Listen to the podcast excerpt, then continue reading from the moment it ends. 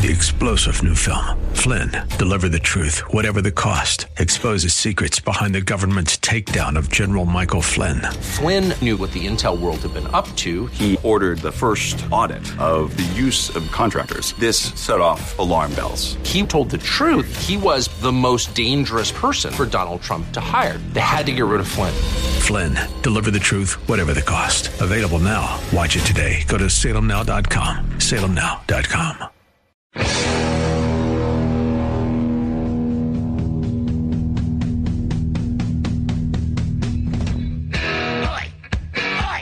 Welcome to the Andrea Kaye Show. She's blonde, five foot two, and 102 pounds of dynamite in a dress. Here she is, Andrea Kaye. Cause I'm TNT. I'm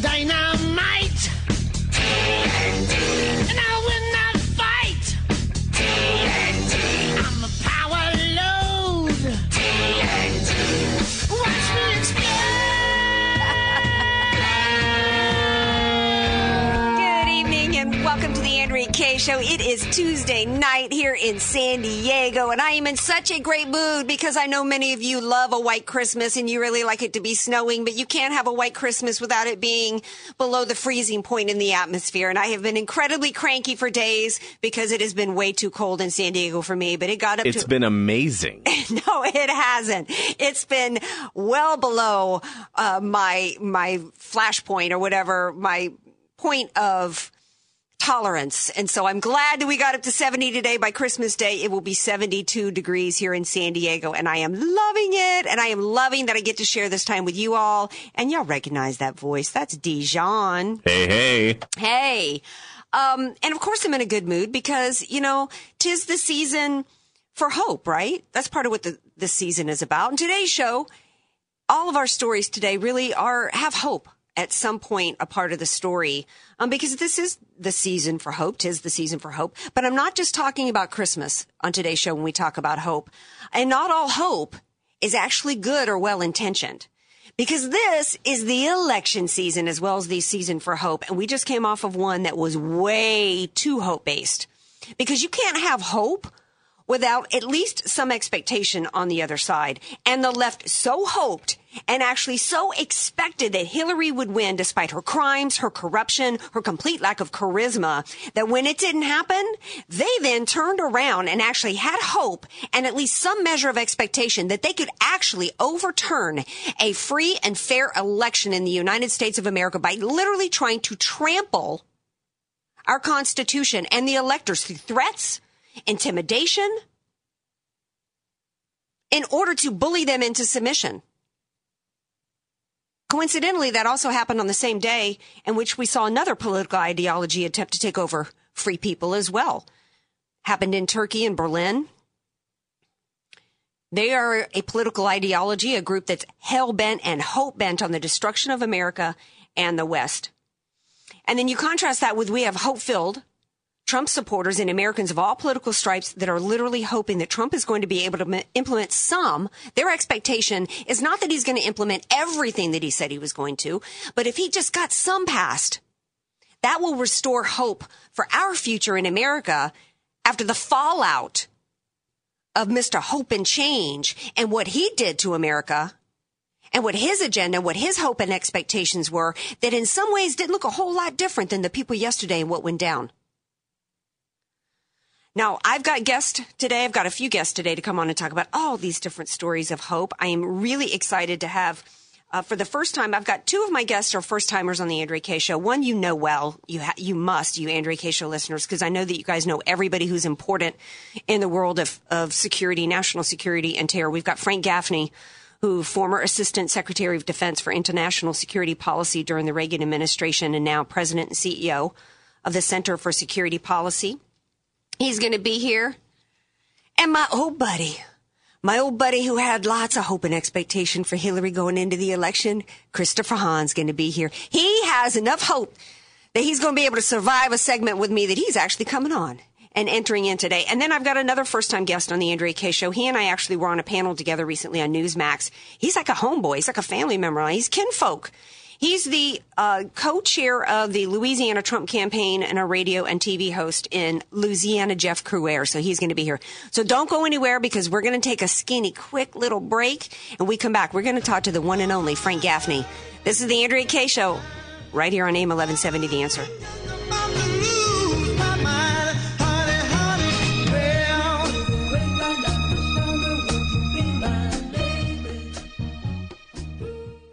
Sure to follow Andrea Kaye on Twitter at Andrea Kaye Show and follow her on Facebook and like her fan page at Andrea Kaye, spelled K A Y E. Home buying and selling can be a daunting and stressful experience. It will likely be the biggest financial purchase of your life. Hi, I'm Julie Mills Brennan, and I've been selling homes in San Diego for over 20 years. I've seen the market in its highs and in its lows, and through the years, I've immersed myself in nearly every market area. I realize that anyone can find you a house. I want to find you a home, a home that you will build great memories in. Call me or text me at 619 992 7113. Call me today. I would be honored to help you find your dream home. You're listening to the Andrea Kaye Show on AM 1170 The Answer. Oh, happy day. Oh, happy day. Oh, happy day. Ooh, that's a good one. Dijon. I told my buddy Dijon, I said, You surprised me with some bumper music today. I was actually thinking about having all Journey music. I didn't tell Dijon early enough because I guess they're going to be inducted into the Rock and Roll Hall of Fame. And I do love me some Journey. I do. I might have to go see them if they ever roll around in concert, but they don't have the original lead singer. So, you know. No, they have a better one because he's Filipino and he's representing. See, I'm Oh, very proud. now, very proud. now. You say that liberal stuff. You know this is a conservative show. Um, back to the lecture at hand, as my man Snoop Dogg would say at the top of the hour. We were talking about hope. And uh, most of my stories today, all my stories today involve hope. And I got inspired by that by listening to Michelle Obama. See, droning on about how there's no hope, hope anymore left for, for America. We actually have a lot of hope.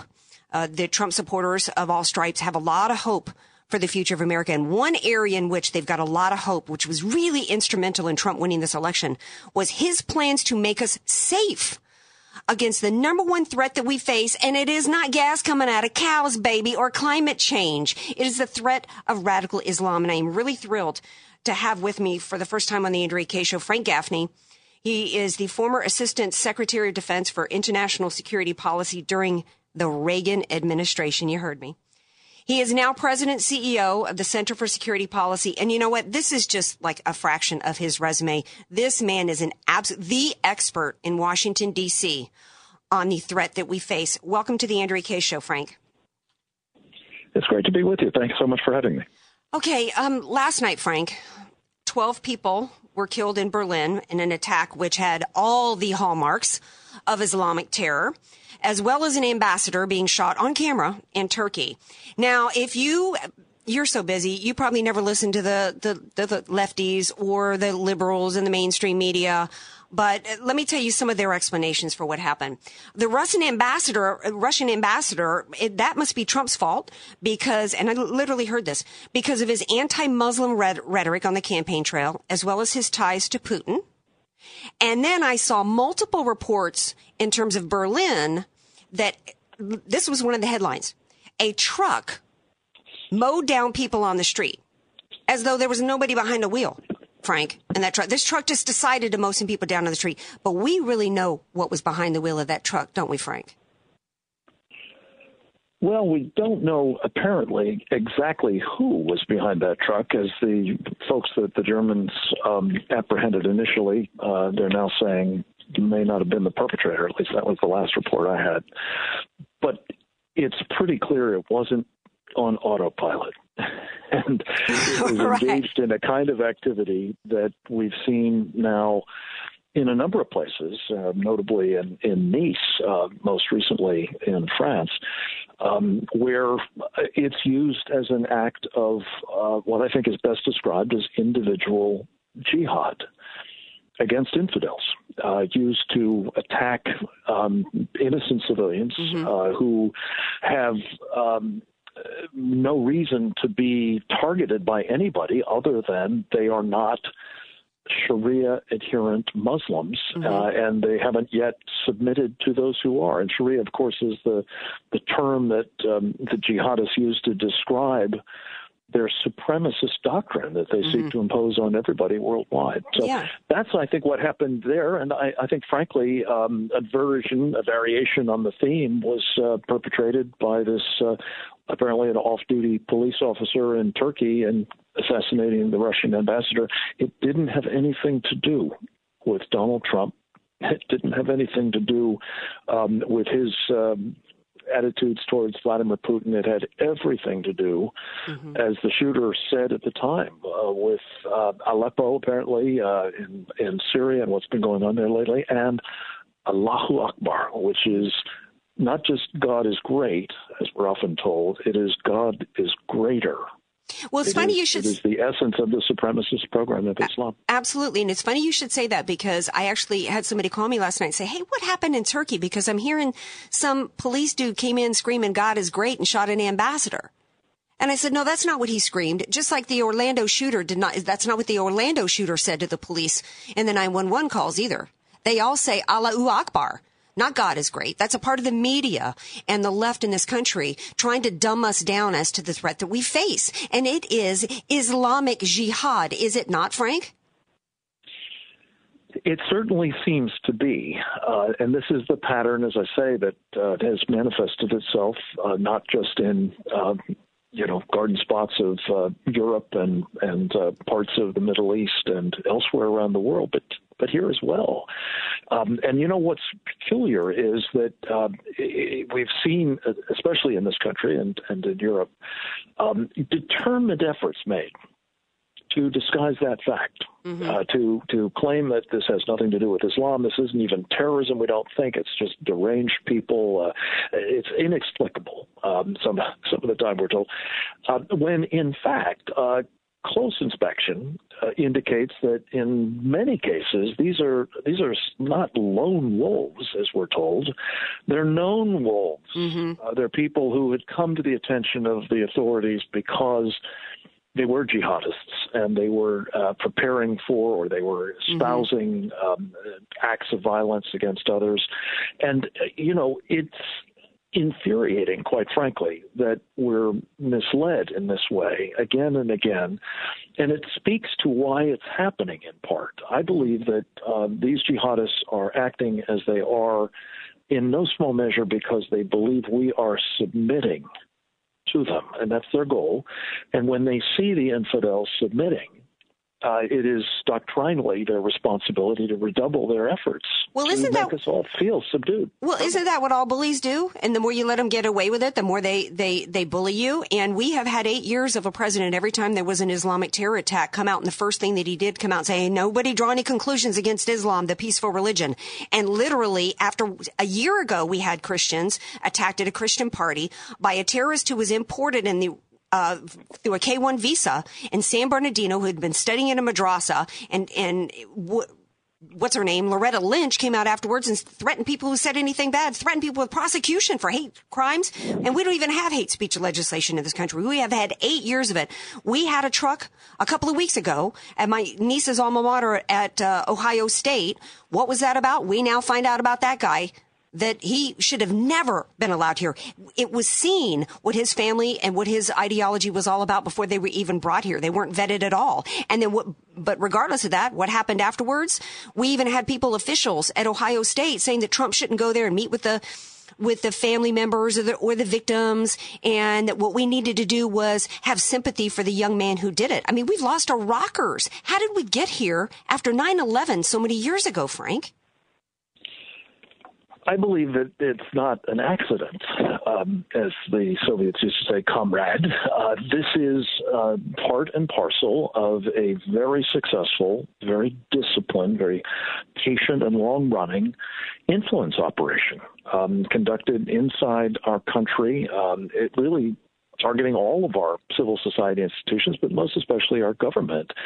I've written a book on the subject with my colleague Clare Lopez called See No Sharia which talks about how we've been disarmed. Our first lines of defense specifically have been disarmed by what is sometimes described as political correctness or multiculturalism or diversity sensitivity. But as I said earlier, what is perceived by our enemies is that we are engaged in submission.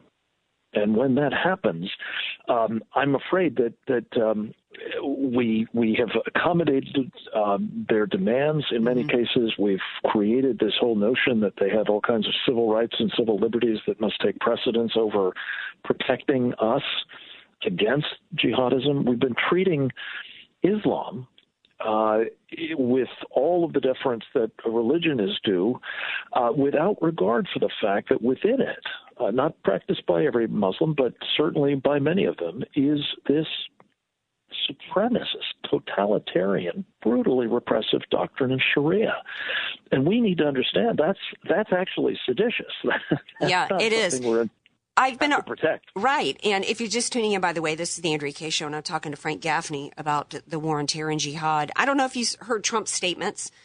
Um, he issued a statement afterwards uh, regarding the Islamic terrorists continuously slaughter Christians in their communities. I was really glad he mentioned that because that is not anything that's being reported about. I heard almost nothing about the Cairo church in which 25 people was killed. We're not hearing anything or seeing any images on the TV about Christians being slaughtered over there and be beheaded and what's happening to them. We're not hearing anything about like in Indonesia fatwas that have been been issued according to the Clarion Project against any employees at any stores that against wearing any uh, Christmas type of of attire or any t- type of ornamentation. There is a war on Christians. There is a war on Christmas, and it's happening.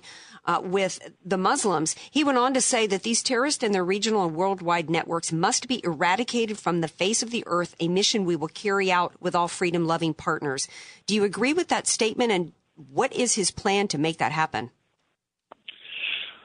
Well, I think what's going on here is um, a little bit more complicated in the sense that I believe we're dealing not just with Islamic supremacists and their efforts to do as I've just described, force us to submit, but they're getting help from cultural Marxists and, and others on the hard left who may have a different end state in mind, uh, for sure, but who are willing to join forces with them to enable them.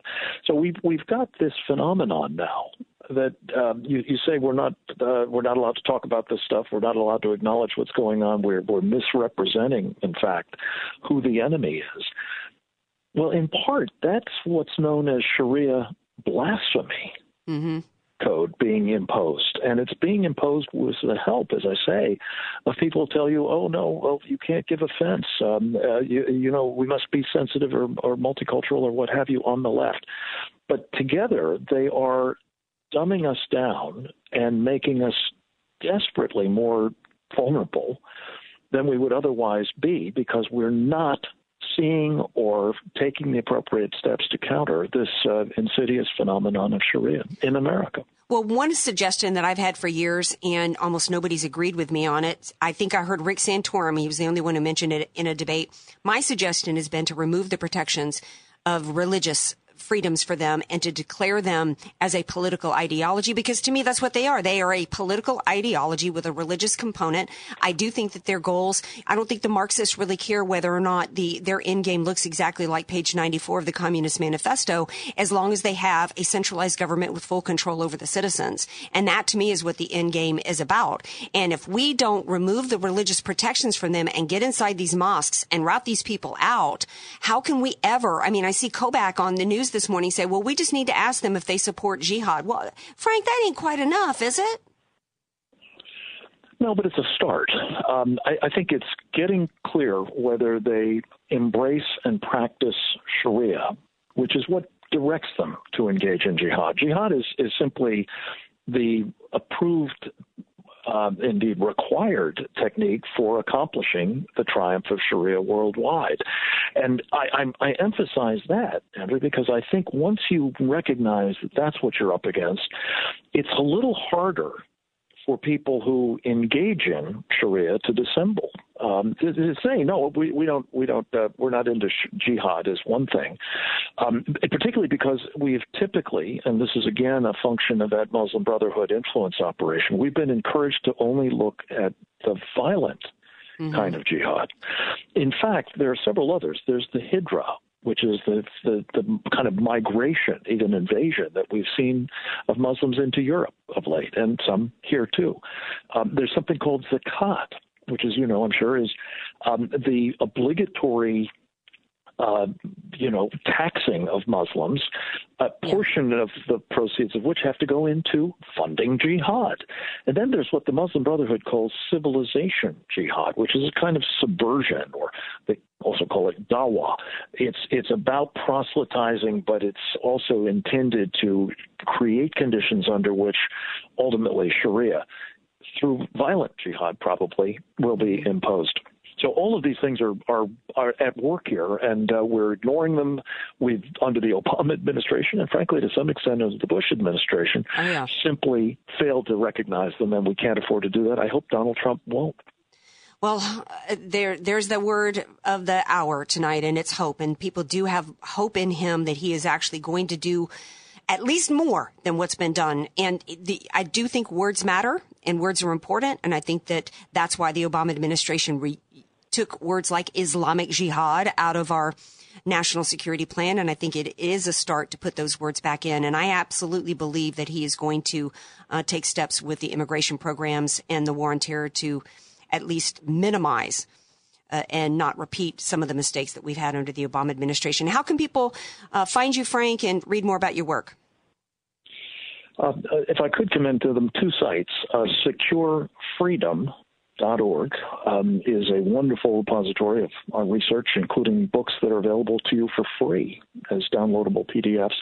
The other um, is a terrific um, resource, counterjihad.com, and I hope they'll uh, take advantage of both of them. All right. Thank you so much for being here. I appreciate it. Pleasure's mine. Thank you. All righty. Ah, I could have him on the entire hour. There's just so much information that he has on this this scourge that we're facing and this threat that we're facing. But I do have hope. I have hope that great minds like him are going to be brought into the Trump administration and they're actually going to wage a good war. All right. Speaking of war, we're going to take a quick break and then my buddy Christopher Hahn's going to be back. We might have a little war going on between the two of us. Just teasing. He's a buddy of mine. But anyway, don't go anywhere. More of the Andrea Kaye show on the other side of the break.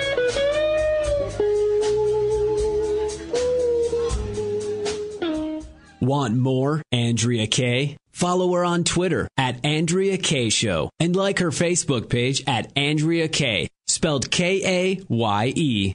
Statistics have shown that at some point you will die. In fact, I could die during this commercial. Now that I have your attention, this is tax and estate planning attorney Rod Hadley of the Hadley Law Group. Because life happens, it makes sense to have an estate plan in place much the same way you probably have life insurance to provide for your family. An estate plan is a set of instructions for how you want your assets to be passed on in a way that works for you and your loved ones. For a free consultation, give me a call at 858-792-3444, 858-792-3444. I can't wait to help protect your family's legacy. You're listening to the Andrea Kaye Show on AM 1170, The Answer.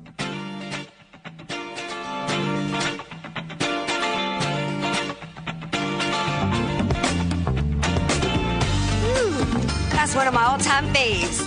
That one's got me jamming in my chair. I'm in such a good mood. Hey, y'all heard of the no spin zone? Well, today I got the full gloat zone going on here. I had to invite my buddy Christopher Hahn back on the show. He hasn't been on the show in a while, and he's such a good sport to come back on the show today. Chris, welcome back to the show, baby. It's great to be here, sexy. How you doing? I'm good. Hey, you sound like you're in a good mood. How can that be after Hillary lost once, not twice, but three times, baby? She's what's that? What's that song by Lionel Richie? Cue that up, Dylan. it's once, twice, three times a lady. I don't think that's about losing. I think that's about winning. Oh no, she's three times a loser, baby. Now, seriously though, uh, two times she's lost after the first free and fair election that we had. Then she lost again an embarrassing recount, which ended up costing her more votes, and they ended up digging up more votes for Trump. Then yesterday, she lost for a third time. Three three votes went to Colin Powell. Baby, one vote went to somebody called Spotted Eagle out of Washington. Yeah, that's, that's look. I mean, you know, uh, any realistic person knew on election night that the election was over. So, uh, you know, she did lose once, but uh, I'm an optimist. You know, two things are going to happen. Either way, uh, you know, I, I don't wish ill will on the president elect. I, I hope he does well. He's the president of this country. I'm not going to be a Mitch McConnell and root for his. Oh, come on now. I'm not. I'm not going to do that. I think that I think that as Americans, I think we have to be um, supportive And uh, and if there's a place that we need to oppose him, we will absolutely do that. We Uh, have we have places- your president right now. Excuse me. We have your president right now, and all the and Hillary Clinton, all the rest of these people trotting around in this color purple. Okay, like we don't know what that's about. Don't be acting like they're not they're not trying to lead some purple- subversive purple's about- revolution going on behind the scenes. Well, At least McConnell unity. was honest about it. Pur- purple's about unity. Purple means Uh-huh. that purple is the color of a state that's neither blue nor red. If you mix blue and red together, you get purple. I don't know what they teach you guys in San, in San Diego in art class, but in New York, we learn how to mix those colors together. so, uh, so, but uh, No, what yeah, we it's- what we know here in San Diego is we read. Okay, see, we understand that that purple is about a revolution going on. Okay, and it's code. You left like to talk about code and coded words. That's the coded purple going on there. The But- coded purple. Well, Yes. what, should, what color should they be wearing? What color would be less offensive to you? Should they wear red or blue? How about not coordinating a color because it's obvious that it's some kind of coordinated rev- a- attempt period, to fight after, America? Period after elections for the last, you know, 35 years, people on both sides of the aisle wear purple after the election to signify the unification of the party after the partisan divide of the election. And there's nothing wrong with wearing purple. I don't the remember election. I Barbara that- Bush. I think that I don't think that remember- there's a- I- Nah. Well, come on, Barbara Bush wouldn't have looked too good in purple. Leave her alone. Oh, come on now. Right? And actually, and actually, Barbara Bush was, was known to wear blue dresses. That was her color. Right. Now So let's but let's be serious. Let's move because I don't have a huge amount of time with you, although I could sit and chat with you all day because you crack me up. But if we had Nobody could even question where Barack Obama was born without being labeled. And they're still dragging that around that you're a racist if you question his citizenship, which citizenship has nothing at all to do with color or race, by the way. It has to do with geography. Well, but you, know, you have, just, but you, most of, and not everybody, not everybody's a racist who did that, but most of them were. Not, no, they weren't. I question. I want to know where the dude was born. But let me tell you Well, this: if we had, born in Hawaii. But even though I'm not trying to relitigate that, I'm trying to make the point that we did not have a Republican Party as much as we knew what a threat he was to this country in terms of his agenda in 08 and then especially in 2012. There was nobody, no Republican, let alone en masse, who tried to launch a movement to overturn a free and fair election, calling up and leveling death threats against Americans and electors. We're talking about thousands and thousands and thousands of it. Chris, will you renounce that here on my show? Oh, I think that the movement to overthrow the results of the election was ridiculous, and I don't think that it was it was based at all uh, in the mainstream of the Democratic Party. It was on the fringes, and I, I totally reject it. Uh, I said on election night, "Congratulations, Mr. Trump, and congratulations, Mr. President-elect, and we wish you well." Uh, and and like I said, I think that until you know, I have a, a rule uh, until the man is actually in office and making decisions. Now, granted, I'm not 100% happy with the people he's picked for his cabinet, but I never thought I would be. Um, but I, until he actually makes decisions, I'm going to try to be, uh, uh, you know, I'm going to try to treat him with kid gloves. Right. Uh, Who, who was it that decisions? If there's if there's a decision I disagree with, I will loudly voice that opinion, as you know I will. But until that point in time, Uh-huh. uh, you know, I, I'm hopeful that he will do what's right by the American people. Well, but who do you have a particular problem with? Your gal Monica? I know you're buddies with Monica Crowley. She's been on my show Well, a bunch of Monica, times. look, Monica, Monica Crowley, as you know, is my TV wife. So Yes. I, I actually called her up and uh, and wished her well, and I think she's fantastic. And, Yeah, she's amazing. Uh, she's very smart. I don't agree with a lot of her politics, but she is incredibly smart. Mm-hmm. Uh, a person and, and somebody who I have a, a lot of affection for personally. Yeah, she's Uh, amazing. we disagree. We disagree on almost everything politically, Mm-hmm. uh, but uh, there isn't a person on this planet that I love more than Monica Crowley. Uh, so no, I, I'm not. I am a little concerned with some of the people who lack experience. Um, and I'm not even talking about Rex Tillerson. I, I'm more concerned of like a Rick Perry. Uh, He's been governor of Texas. What are you talking about? Lacks experience. well, I mean, when, you know, when he when he was running for president four years ago, he wanted to eliminate the Department of Energy, which means to me he didn't know what the Department of Energy does. no, that means he's the right guy to take over the to, to take over the department. Well, A- Andrea, I, the that's why I love his picks because he's Yeah, but it, the, DO, the DOE, Andrea, tracks nuclear weapons around the world. Well, It- he's it not on national dismantle the- laboratory system. Well, that doesn't mean. let me do, let me let me educate you, young man. You can get rid of a department without getting rid of every aspect of it. You know, we just like just like W stupidly, in my opinion, came up with the Department of Homeland Security and launched that massive bureaucracy. You know what you can do? You can dismantle the department, but keep one aspect of it and move it over to another agency. Well, yeah, Getting rid of energy doesn't mean that you're not going to continue to track attack nuclear weapons. By the way, if you're just tuning Yeah. in, this is the Andrea Kaye show. Got to tell everybody I'm talking to my buddy Christopher Hahn, radio show host and Fox News contributor. Um, I want to, I do want to get back to the electoral co- college just for a minute. You're concerned about some of Trump's picks. I get that. What I'm concerned with the left is, is that they are never going to accept him as president. These are the kids that you see having a hissy fit and a temper tantrum on the aisle at the grocery store because mama says no to the candy bar. And they continue and continue and continue and stomp their feet, determined that they're going to get their way. And that the next thing is going to be impeachment. But then also while that, while, let, let me, let me hear me out. I'm not, got to finish my thought. This electoral, co- electoral college thing is not going away. Your president had the gall to refer to this as a vestige of an antiquated system. There is a plan to overturn the electoral college and they, they Well- count, the reason why Hillary only went to 20 something states was because they don't care about the flyover states. They only care about the populated areas. Their plan to expand the dependency class is because they just want massive masses of people in rural areas. And that's their game plan. My prediction is that will be a very serious movement on the entire Democrat party in the next couple of years. Well, well, you know, Donald Trump himself said that the electoral college is a rigged system. He wanted to get rid of it during the campaign, and then the electoral college. We're talking about your elected. party now, baby. We're talking about your party. Well, look, I, I think that the electoral college is not going to overthrow this election, but I do think that as Americans now, we've had two elections in the last, you know, 16 years that the popular vote and the electoral college were split. Uh, I don't think that's good for democracy, and I think that if we want to move forward as a nation, Why is that bad for democracy? Gotta, you've got to move. You've got to move to a popular vote because it doesn't. It, it delegitimizes the president of the United States in the eyes of about three million people. You know, there. You know, he he got three million fewer votes uh, than the person who he beat, and I To think me- that I, there there needs to be some sort of change to the way the electoral college is used, or it needs to be eliminated. That's a long conversation. It would require a constitutional amendment uh, or an adoption of a system among many states where the electors would vote with the popular vote. To me, So this is a that- simple. I, I, I got to jump in. To me, what the result is not. Oh, gee, we need to we need to uh, get rid of the electoral college because you know the popular vote. To me, this is a symbol of why it works. This is a great civics lessons for America as to the brilliance of our founders, who were all inexperienced, by the way. None of them had forty years in in uh, government office, trotting around the world, lining their pockets, getting nothing done. Like Hillary, by the way, they were all inexperienced, but they understood. No, they They, were very experienced. Well, yeah, they, they anyway, they were not, but you know what I'm talking about. So the electoral college, this is brilliant.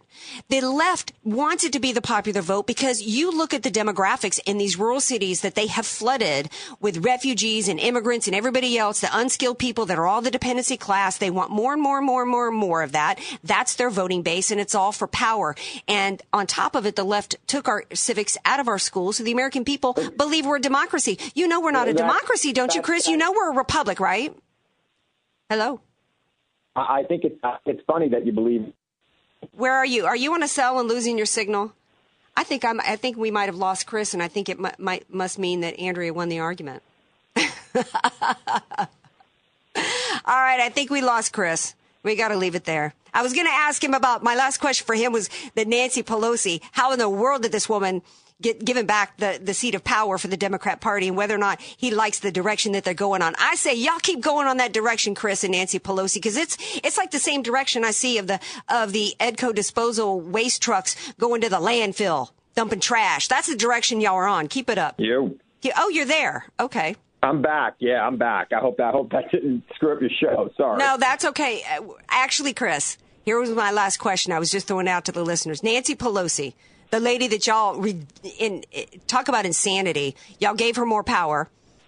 She says y'all are going in the, the the Democrats and Americans don't want to go in a new direction. I was saying, I don't know if you heard me, that I hope y'all keep going on this direction because it was rejected. Y'all got rejected like you know, a cat coughing up a fur ball. Okay. So I say keep going on this policy. Um, cause to me, it, it, I use the analogy of the dump trucks going to the landfill here in San Diego.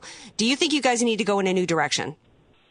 I think we need new, leadership uh, in the party, and I think we've got to we've got to re-examine how we communicate with the American people. There's clearly a large chunk of Americans that are not identifying with Democrats who should be, and um, and that's a failure in leadership and a failure in messaging. And I think that. Uh, you know what worked in the 1990s doesn't work today, and we've got to change direction. So when you say change direction, you're just thinking of leadership and messaging and how you say it. You guys are still not willing to see that it was it was a policy failure as well. Well, I think that, that our policies are actually weren't discussed in this election. I think that there was a lot of identity politics talked about. Yeah. I think there was a lot of why this guy was bad, and I don't think that the policies that Democrats have advocated for for the last you know ten years have really been fully discussed with the American people because they dec- decided to focus on on a few things that uh, some people thought worked in the 90s, and I think it's time that we we move on from that and we figure out a new way to communicate. I think Bernie Sanders was onto something, and I think we need to uh, start listening to what we heard during that portion of this campaign. Mm-hmm. And of course, you know, some of the things that that worked for Clinton, you know, you don't throw everything out, but there's a lot of messaging and and and a, and a change of direction, particularly on trade and other things that are affecting working people across this country that that needs to be uh, put to the forefront of our policies. Well, I think you're right on. And I really, you know, if they were smart, they would bring you in in some strategy sessions because you hit the nail on the head. They keep doubling down on the identity politics stuff, and it, that's that's a loser. That's a loser uh, for the left. I hope they keep doing it because it's going to keep helping us win. Speaking of listening, how can people hear you, Chris? Well, I'll be on WABC 770 AM on uh, on Friday from 10 to noon, filling in for Bernie and Sid. But every Thursday night on LI News Radio on Long Island and uh, 900 AM to Talk in West Palm Beach. I'm also on in Gainesville, Florida. I don't know my my call letters, but I'm there Thursdays and Sundays. Um, you know, always limited, or you can turn into ChristopherHahn.com and find out where I am all the time. Awesome. Well, thanks for being here today. Appreciate it. Thank you. All okay. right. All right. Bye, hun. All right. From New York City down to Louisiana. So don't go anywhere. Stay uh, with us because we got a, a new guest to the Andrea Kaye Show coming up, Jeff Crouere from Louisiana. Don't go anywhere. Andrea Kaye Show right here on the other side of the break.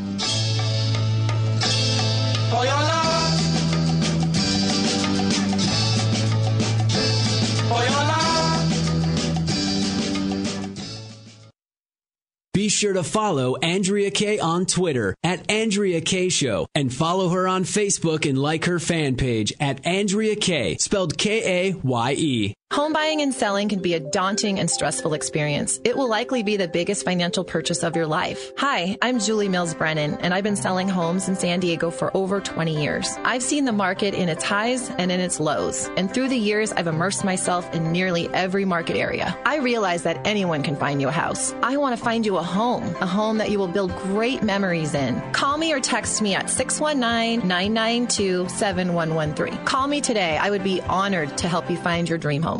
You're listening to The Andrea Kaye Show on AM 1170, The Answer.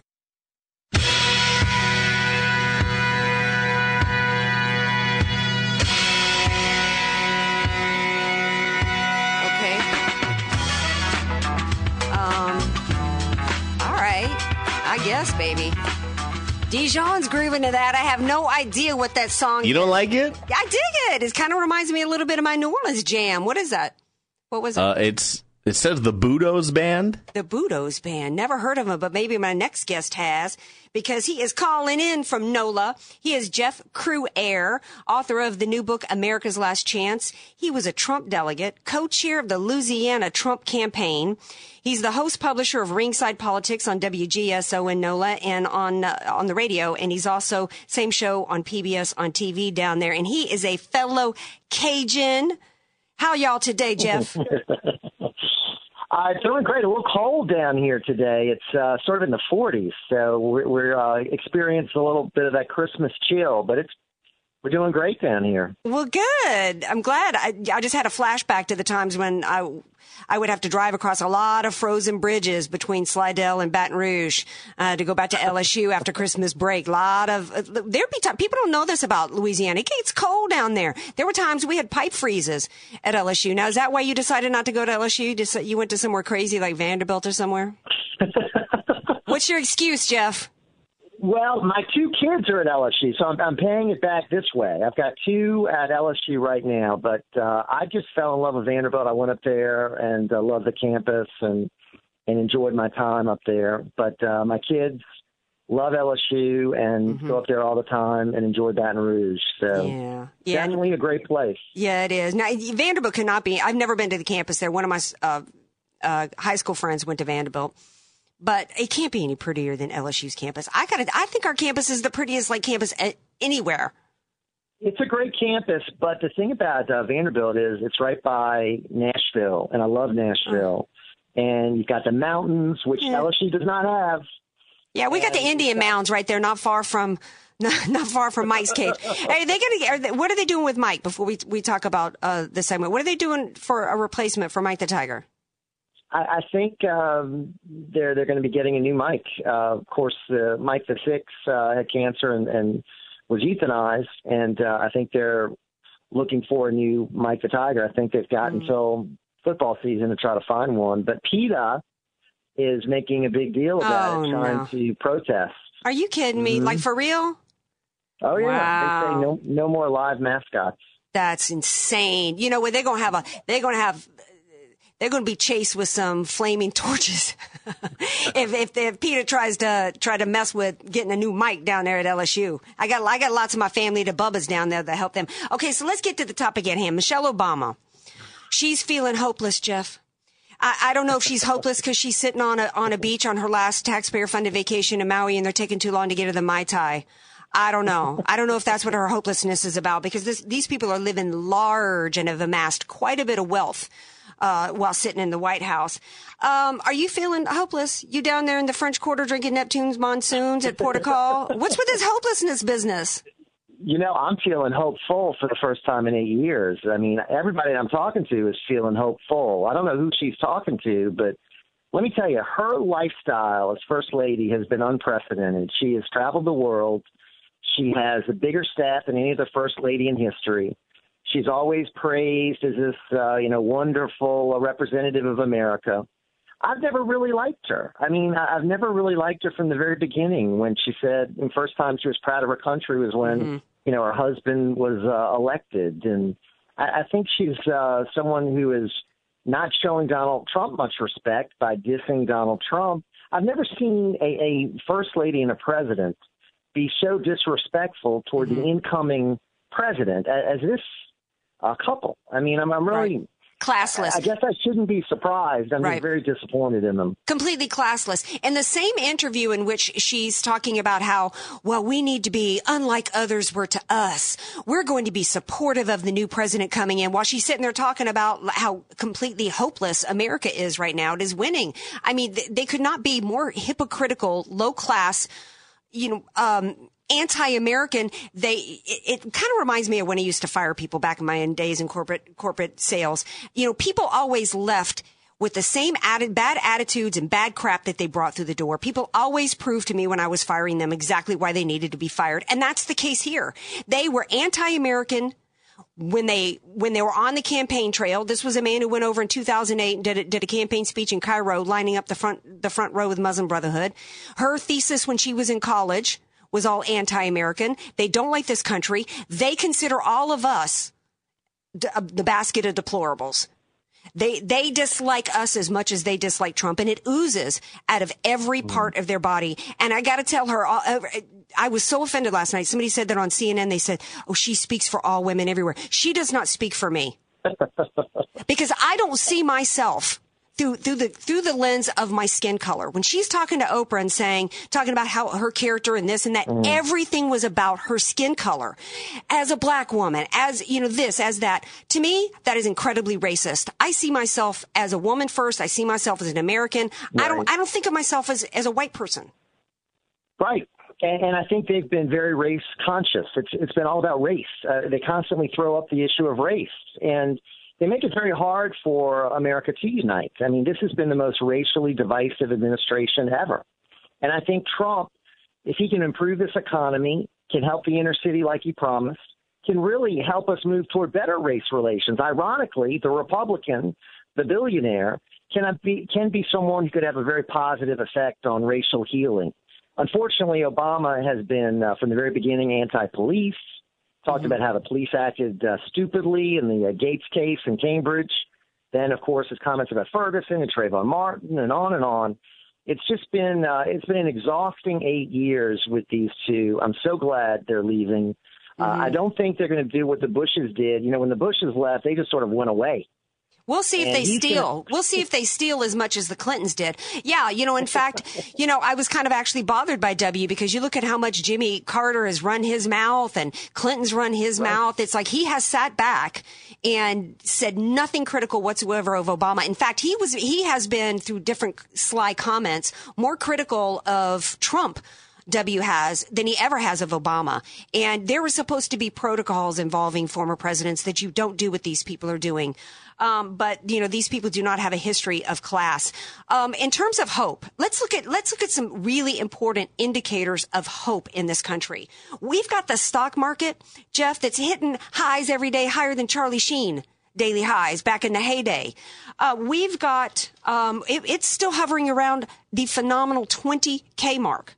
We've got a, the dollar at the 14 at a 14 year peak. We've now got a Gallup poll, although you know I don't necessarily believe all polls, but economic confidence is at a new high. The American people are hopeful for the first time in 8 years and there is mm-hmm. and part of the reason is not only those hard indicators, but you've got the hope being displayed in the form of Carrier, who's keeping jobs here. They're doing that because they're hopeful Right. of policies that are coming down the road to help business. You look at, was it SoftBank, the Japanese man who, who committed $50 billion? Hope is springing eternal. Well, unlike the last administration, where we had a community organizer who put in a lot of radical professors and other activists like Van Jones, who was an avowed communist, we've got a guy who's a billionaire who's created a successful business, who's bringing in successful people from the military, from business, people that have run organizations and succeeded. We're talking about top flight, competent people that will be able to run government, I think, very efficiently, very well. And I think the American people are responding. And, and I think you're seeing, yes, a surge of optimism. And I, I, they are off to a very good start, Andrea, from the appointments, I think, to the economic progress. I am very hopeful about what is coming. But what I'm not hopeful about are these Democrats coming on board from the protests to the, you know, whole thing about the electoral college and the recount from the media. They're going to be uh, opposing him every step of the way. So this is going to be a political battle that will not go away. It looks like to me. Right. No, I, I, just had Christopher Hahn from Fox News on uh, before you, and I told him that this electoral college stuff, when you see President Obama coming out and referring to the EC as a vestige of an antiquated system, uh, there's indicators to me that the party is going to be doing everything they can to try to overturn that, and they're they're willing to play a long game in terms of overturning our, our system with the electoral college. On top of it, there's already push for impeachment. They ain't going away, and we need to have a Republican Party that's going to have the that the guts to stand with Donald Trump. He was the only one who could have won this year because he's the only Republican in any recent times that's actually got the guts to stand up uh, to these people. If you're just tuning in, by the way, this is the Andrea Kaye show and I'm talking to uh, Jeff Crouere. Um, hope needs action. Hope needs results. And what it, it Michelle Obama sitting there in, in that interview saying, you know, hope wasn't just some slogan that Barack used. Well, of course it was because people had an expectation of actually life being better on the other end of it. And when it didn't happen, they jumped ship and went, and went to Trump, right? And he's already, he's not even in office yet and he's already got results. Correct? Well, he, here's what. Yes, definitely. He's gotten. He's done more as a president-elect than Obama's done as president in eight years. I think. I mean, Obama promised shovel-ready jobs. It was a lie. He promised a health care plan. We could keep our doctor, keep our plan. It was a lie. My premiums, Andrea, have gone up 600% under Oh, wow. Obamacare, and my deductible is up. My doctor is gone. Everything about the promises he made have been lies. And we're going to repeal and replace it. Thank goodness. But I mean, he is. I mean, uh, Trump is going to deliver. The man sleeps four hours a night. He works constantly. He, he seems to be someone that is the Energizer Bunny, and we need that. Obama, what has he done? Four hundred rounds of golf. All he's done is foster around the world. Yeah, it's just been cultural Marxist, one cultural Marxist play after the other. It's been all about just division in order to divide us and then try to cobble together, you know, a power base based upon those divisions. But I actually think that she's correct that the left is feeling hope, hope, hopeless. And I think they have a right to because what were they hopeful for? They were hopeful for completing the transformation to a centralized government of full power. No states' rights, a centralized government controlling every aspect of our lives from, you know, what we eat, drive, what our thermostat is, and the American people rejected it. The Amer- what won in this election? Individual freedom, religious freedom for Christians, free market Right. freedoms. You know, the left places, what was his hope and change all about? It was about putting your hope in a government, in the state, in a man. We as Christians and as conservatives, we put our hope in, in God and we put our hope in ourselves. We don't want, we don't want to put all of our hope into a government. And they see the writing on the wall that that was rejected. And that's why Yes. they're, they're a little hopeless right now, correct? And they they've lost uh, they lost 30 states in the presidential election. Uh, I think Republicans have 32 governorships. They only control 13 state legislatures across the country. They've got a big minority in Congress. So yeah, I think they see America is turning against their party. They have the coasts, they have the urban areas, but the Republicans have the really the the Rust Belt, the the Midwest, uh, the flyover country, the South. And I think if they can deliver on the promises, Andrea, if we can now see action on these promises, and if the RINOs in Congress can get behind Trump, if they don't block him, which I'm worried about, I'm worried about people like McCain and, and McConnell and Mhm. Ryan and Lindsey Graham, and worried about all those people. But if they can get on board and we can pass this agenda, I think it's going to be tremendous for for the country. Well, thank you so much. How can people hear you, see you, get your book? Thanks, Andrew. It's all on my website, which is my name, jeffcrouere.com. You can order the book, America's Last Chance, which outlines what the Trump agenda should be. And it also links to where people can hear about uh, my shows and watch it on TV and also read some of my columns. So, Awesome. a really great talking to a fellow Louisianian. Well, thanks for being here. Appreciate it. You have a very Merry Christmas. Thanks, Andrew. Okay. All right. We closing in on the final, the home stretch of tonight's Andrea Kaye show, so don't go anywhere. Something just blew up out of the left corner of my eye. I don't know what that was. So we're going to take a break. We're going to figure that out. But don't you go anywhere because I'm coming right back.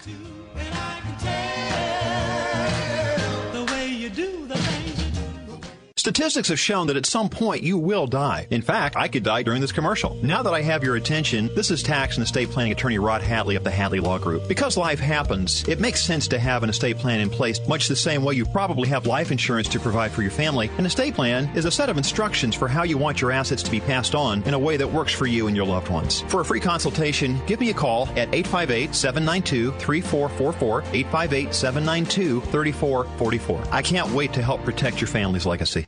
You're listening to The Andrea Kaye Show on AM 1170, The Answer.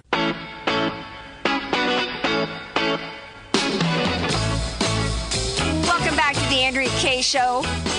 Interesting choice in music today, but I'm kind of grooving on it. I'm, I'm digging it, Dijon.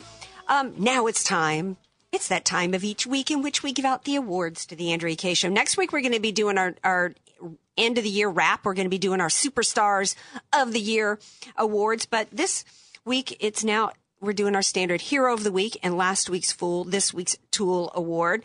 I was actually initially going to give it to Debra Messing and her pals out of Hollywood, out of La La, who tried to persuade the electors to do, uh, not do their job, but their argument was, hey, the most corrupt criminal politician in the history of the country got exposed, had her crimes exposed, and that's wrong. So the electors should not go and do their job, their constitutional job, but they should vote for Hillary and usher in the criminal into office. What? And then they couldn't even get the names right of the electors in their video. I was going to give it to them, but then I was reminded by all you wonderful people out there that really last week's fool, this week's tools got to go to the Texas GOP elector, Chris Suprun. I don't know if I'm saying his name right. This was the elector who was too high on his moral high horse to vote for Donald Trump, right? And then we come to find out that this is the dude that while he was supposedly out of work, spent I don't know how much money on an Ashley Madison account to hook up with other women. This was a guy who pretended he was a 9-11 responder on the day of 9-11 at the Pentagon and set up some kind of phony fraudulent foundation. Dude, you could be my years fool and tool of the year. You're that much of a jackwagon. Okay. A runner up. So, but it might be a tie with Debra Messing. No, he's, he's my number one fool. My buddy Ronnie Rayleigh wanted to give it to Bill Clinton. I, he, nobody else voted for Bill Clinton, Ronnie, but I love you anyway. Okay. Hero of the week. This has gotten to where it's so hard that I'm almost having to think of patriot of the week. Um, and to me, the heroes of the week are the electors who stood against literal death threats and intimidation. And they went and they did their job. They were literally being shouted down thousands of death threats. Thank you to the electors for doing your job and standing up against the scourge that is the left in, in an attempt to overturn a free and fair election. Never thought in my lifetime that I would see that happen here in America. To close the show, we started out by talking about hope, and every story we had had an element of hope. Not all hope is well intentioned or good. You know, as a conservative, um, as I said to Jeff Crouere, I don't put my hope in any man or in government. I put my hope in God. We've got Christmas coming up this week.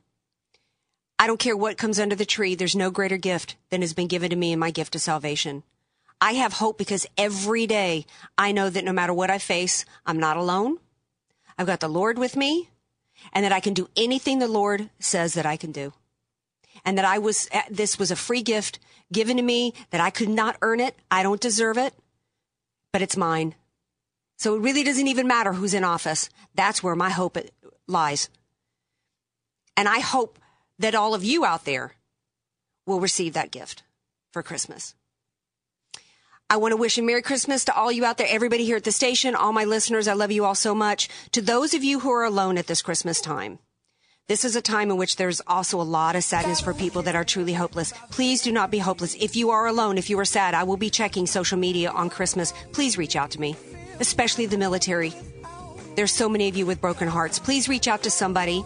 I'm going to be here right back here next Tuesday night, 6 p.m. on AM 1170. Follow me on Twitter at Andrea Kaye Show. I'm on Instagram. I'm everywhere. Have a very, very Merry Christmas. I love you all. Jesus is the reason for the season. Here come bad news, talking this and that. Three star general Michael J. Flynn, head of the Pentagon Intelligence Agency, knew all the government's dirty secrets. He was one of the most respected generals in the military. Flynn knew what the intel world had been up to. He understood its funding. He ordered the first audit of the use of contractors. This set off alarm bells. The explosive new documentary, Flynn, Deliver the Truth, Whatever the Cost, uncovers the facts behind this scandal. Flynn told the truth. He was the most dangerous person for Donald Trump to hire. I find out the worst enemy that I'm going to face in my life is right here in America. They took my assessment and they wanted me to change it. And I was like, I'm not changing it. They had to get rid of Flynn. With in depth interviews, archival footage, and never before seen personal records of the man behind the headlines. I just felt like I was drowning. Flynn, deliver the truth, whatever the cost. Available now. Watch it today. Go to salemnow.com. Salemnow.com.